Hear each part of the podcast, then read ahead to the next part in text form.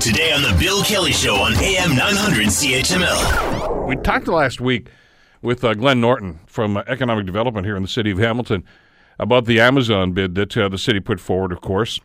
Welcome to Unstoppable. Uh, it did get stopped, as it turned out, because we didn't make the short list for Amazon's uh, new headquarters. But uh, we were told at that time that, well, the money was a 50 50 split and that the private sector had kicked in out of uh, half, about half of the $467,000.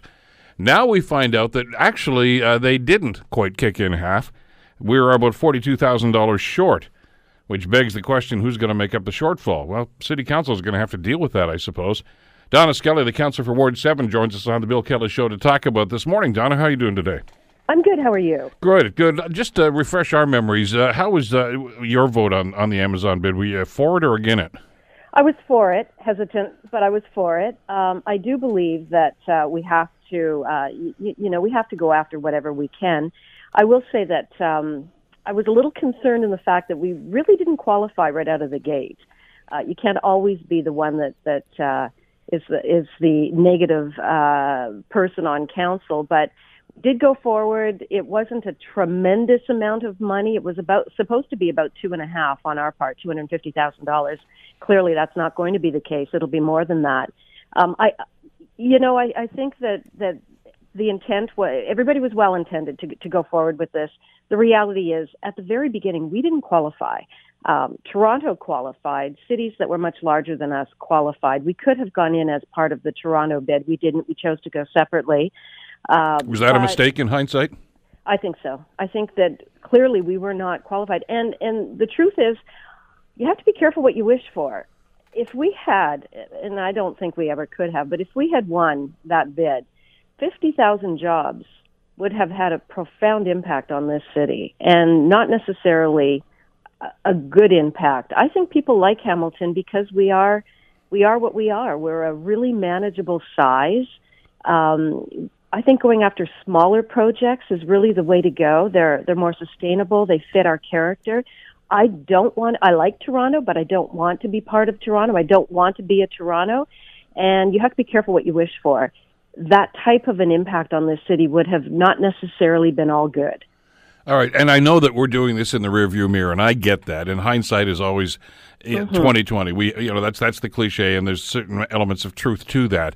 But did we get a little too giddy when when this came about and just say, "Hey, we sh- we should jump into this"?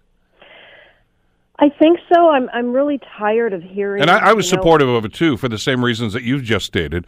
That uh, You know, you know you you can't be be ambitious without. If you yeah, want to be the right. ambitious city, you have to be ambitious. I get that, but was this just too big a a, a, a thing to bite off? I, I think it was, and I think right out of the gate we didn't qualify. Um, you know, we we probably should have gone in with with Toronto. I think that I love the size of this city. You can still, even though we do have some traffic jams, you can still manage to get around. You know, our our crime rate is starting to creep up with guns. That concerns me. I don't want to see an influx of people, thus an influx of crime. I like Hamilton. I like what we are. I like the fact that we are this incredible city where people still know each other and feel comfortable. And you know what it's like, though. You've been, it's a great size and a great city. And yes, you have to be ambitious, but we also have to be realistic. We have to grow our our economy um, and and manage that growth. We had a, a presentation just yesterday from Jason Thorne, a director of economic development, and we were talking about how unaffordable it is becoming for young people to purchase homes and we're putting pressure on families. So they're going to have to move to, you know, 25 and 30 miles outside of Hamilton because they can't afford to live here because of the growth. We have to learn how to manage it. And something like a, a successful Amazon bid would have thrown the city on its, you know, upside down. And I'm not so sure it would have been great. I think smaller pieces are better. I think it's more manageable. I think we could probably be more successful. And as you said, it's very easy to be critical at, you know, hindsight is is uh, is everything. But the reality is, I think moving forward, let's learn from this and go after more manageable projects, something that is a little bit more realistic. Want to hear more? Download the podcast on iTunes or Google Play and listen to The Bill Kelly Show weekdays from 9 to noon on AM 900 CHML.